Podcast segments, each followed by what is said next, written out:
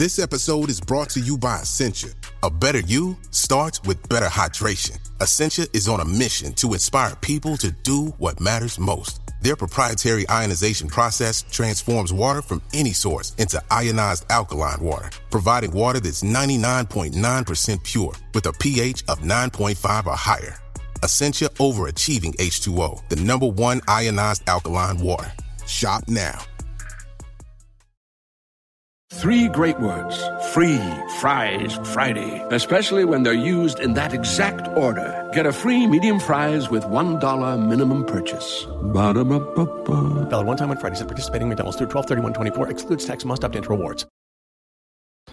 If you're thinking, I should go for a run today, but it looks like it could rain, Sierra says save on epic rain jackets. If you're also thinking, but I can't go out in these beat up old running shoes, Sierra says save on top brand running shoes. And if you're still thinking, but I'm also busy performing brain surgery, well, then we say, you really should have led with that. Sierra, let's get moving to your local store, like now. Go!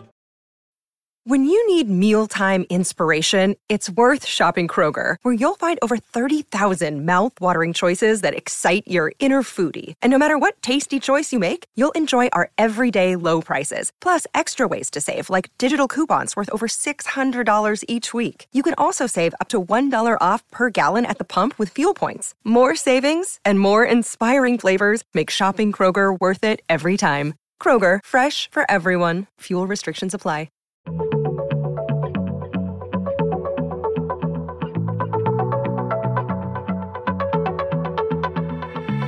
Hello and welcome to Star Diary, the podcast from the makers of BBC Sky at Night magazine. You can subscribe to the print edition of the magazine by visiting skyatnightmagazine.com or to our digital edition by visiting iTunes or Google Play.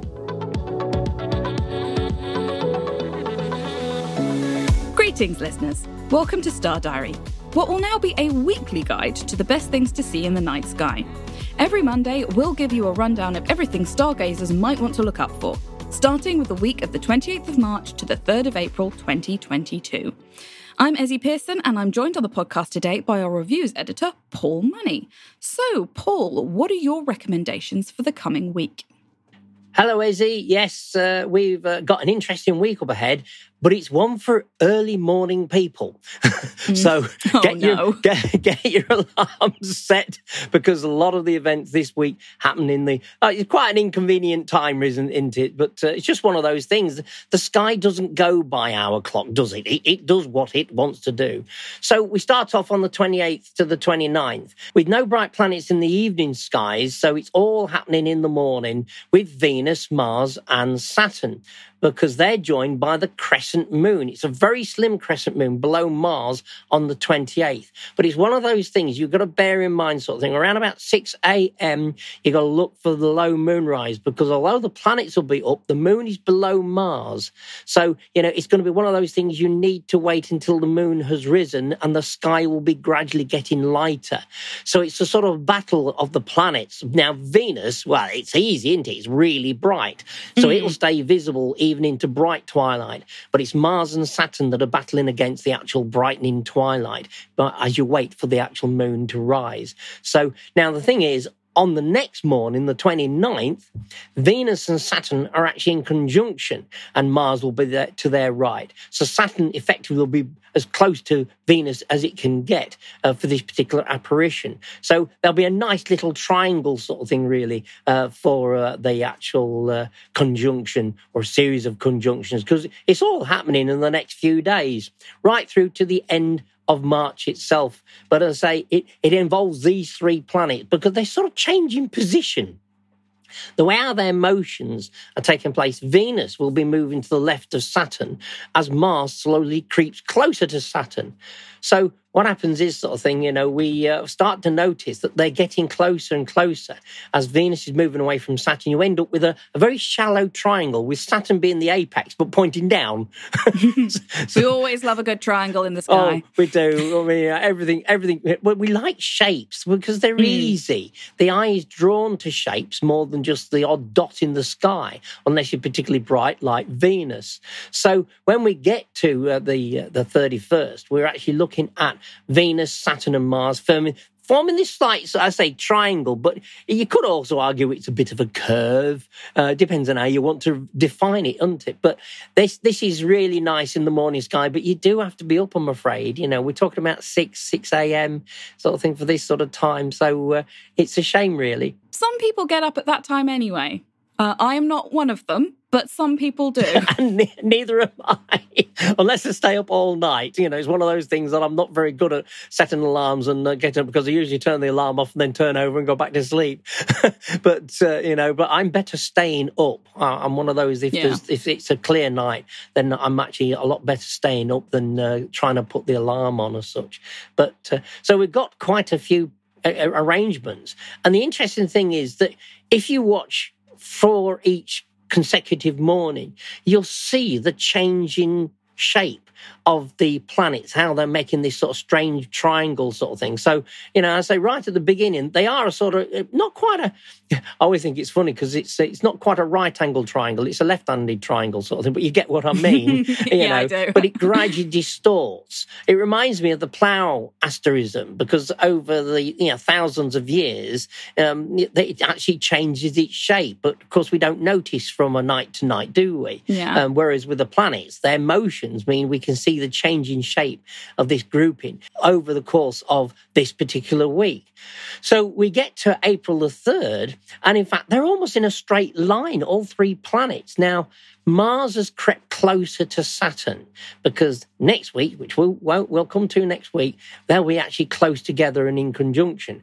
But at the moment, you've got brilliant Venus to the left. This is the third. You need to look a little bit earlier to get the sky a little bit darker. So I'd say around about, say, 550, something like that, you know, in the morning depending on where you are, will also affect how bright the sky is. Of course, the further north you are, the lighter the sky will be, and the further south you are, the darker it'll be. It's just one of those quirks, isn't it, mm. with the actual sky?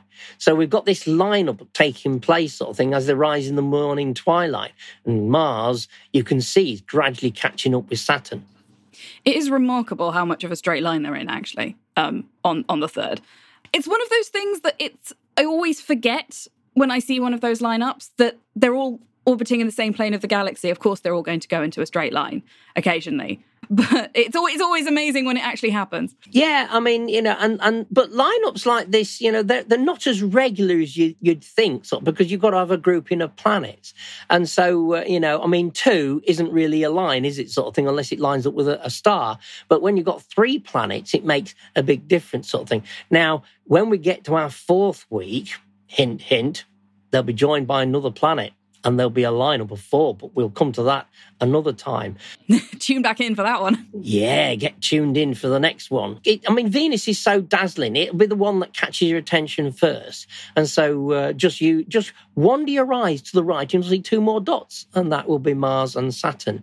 I say Mars is rapidly. Mars is the inner planet, of course compared with this. Now, Venus is an inner planet, but Mars is sort of outside our orbit. Venus is inside. So the, the motions can be a little bit odd.